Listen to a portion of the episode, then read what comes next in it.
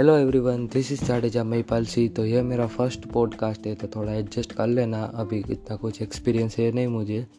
यहाँ मैं अपनी कुछ एक्सपीरियंस नॉलेज हर रोज़ शेयर करूँगा। तो बिना बकवास के स्टार्ट करते हैं। आज का टॉपिक है, क्या है ये इंडेक्स फंड आज इंस्टाग्राम खोल लो फेसबुक खोलो यूट्यूब खोल लो या गूगल ही खोल लो हर कोई कह रहा है इंडेक्स फंड में इन्वेस्ट करो इन्वेस्ट करो इंडेक्स फंड में। वॉरेन बफेट ने कह दिया, इंडेक्स फंड में इन्वेस्ट करो। पर क्या है इंडेक्स फंड? मतलब हमारे इंडिया की यही प्रॉब्लम है। इंडिया में टोटल 138 करोड़ पीपल है मतलब अप्रोक्सीमेटली 140 करोड़ उसमें से सिर्फ़ दो परसेंट को पता है स्टॉक मार्केट क्या है। और उसमें से वन परसेंट और समथिंग ही कोई इन्वेस्ट करता है उसमें। इसलिए मोस्ट ऑफ़ को बेसिक्स पता ही नहीं है स्टॉक मार्केट के। तो इंडेक्स फंड कुछ नहीं इंडेक्स फंड में जो इंडेक्स है उसका मतलब वो, टूल जो ग्राफ्स ऊपर नीचे ऊपर नीचे हो रहे उसको मेसर करना।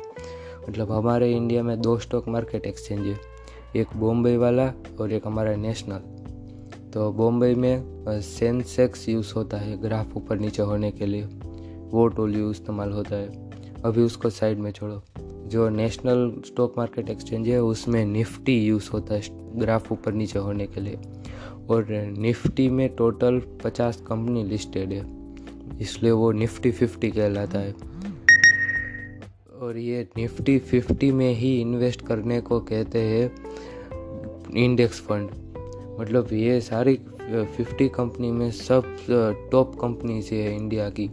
Reliance ITC H D F C Tata Tata steel, ये सब मेन मेन जो बड़ी बड़ी कंपनी इंडिया की, वो निफ्टी फिफ्टी में लिस्टेड है। तो इनमें इन्वेस्ट करना ही इंडेक्स फंड है। पर इसमें फ़ायदा क्या? मतलब देखो निफ्टी फिफ्टी में सब, हर हर कंपनी टॉप फिफ्टी है। टॉप फिफ्टी में लिस्टेड है। मतलब वो बड़ी प्रॉफिटेबल कंपनी या फिर कह लो एक्सपीरियंस्ड पुरानी कंपनी है ट्रस्टेबल कंपनी है। मतलब इसमें अगर कोई क्रैश आया भी तो वो फिर से ऊपर आ जाएगा, क्योंकि वो जीनियस मास्टर माइंड से कंट्रोल होते हैं, उनके मालिक मास्टर माइंड है सब लोग। ऊपर ही आ जाएगा कैसे भी करके।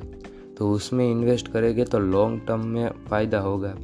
मतलब देखो लॉन्ग टर्म का एक एग्जांपल देता हूँ। Long term investing is a magic मतलब अगर तुम अभी बीस साल के हो और पैंसठ साल होने तक तुम हर महीने दस हज़ार रुपये इन्वेस्ट करोगे with annum rate ten percent मतलब हर साल दस परसेंट पैसे बढ़ाते रहना इन्वेस्ट करने में। तो वो पैंसठ साल के हो गए, तब वो चालीस करोड़ हो जाएगा। और वही दस परसेंट, पंद्रह परसेंट कर दो तो वो डायरेक्ट वन फिफ्टी करोड़ हो जाएगा। इन्फ्लेशन अभी मैंने गिना ही नहीं इसमें। तो यही है प्रॉफिट का राज। मतलब अगर हम ये निफ्टी फिफ्टी में, पचास में से अगर कोई दो या तीन में ही इन्वेस्ट कर दे मतलब डिकेड्स के लिए फिर हम भूल ही जाए कि हमने इन्वेस्ट किया है तो लास्ट में वो हमें मिलियनर क्या बिलियनर भी बना सकती है। नहीं, वो कुछ ज़्यादा हो गया, पर मिलियनर तो पक्का आपको बना ही सकती है। अब इसमें भी दो टाइप की इन्वेस्टिंग है एक्टिव इन्वेस्टिंग और पैसिव इन्वेस्टिंग मतलब अगर आपने कोई ट्रेडर रखा हुआ है जो आपके बदले वो एक्सचेंज कर रहा है स्टॉक तो वो दो टाइप की इन्वेस्टमेंट कर सकता है एक्टिव और पैसिव मतलब पैसिव में क्या है? पैसिव इन्वेस्टमेंट में वो सब कुछ करता है, अपने हाथ रिसर्च कर लो रिसर्च करना या फिर ट्रेडिंग करना एक्सचेंज करना वो सब कुछ इसलिए फिर वो लास्ट में एग्ज़ाम्पल अगर साल के एंड में अगर हमें उससे पैसा लेना तो उसमें से एक दो परसेंट वो खुद रखेगा। इसलिए पैसिव बहुत महँगा पड़ता है। और अगर एक्टिव इन्वेस्टमेंट ले तो वो सब ऑटोमेटेड होता है। उसमें से ना के बराबर ही उसके हिस्से में आते हैं। Zero point one percent zero point two percent इसलिए एक्टिव इन्वेस्टिंग थोड़ा सस्ता पड़ता है पैसे से।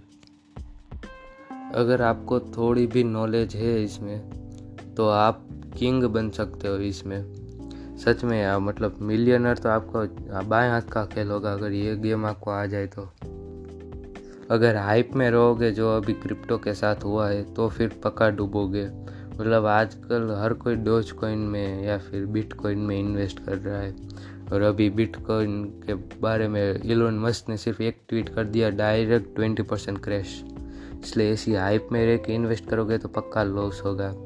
कुछ रिसर्च करना पड़ेगा प्रेडिक्शंस करनी पड़ेगी, सब कुछ करना पड़ेगा, फिर ही इन्वेस्ट करना।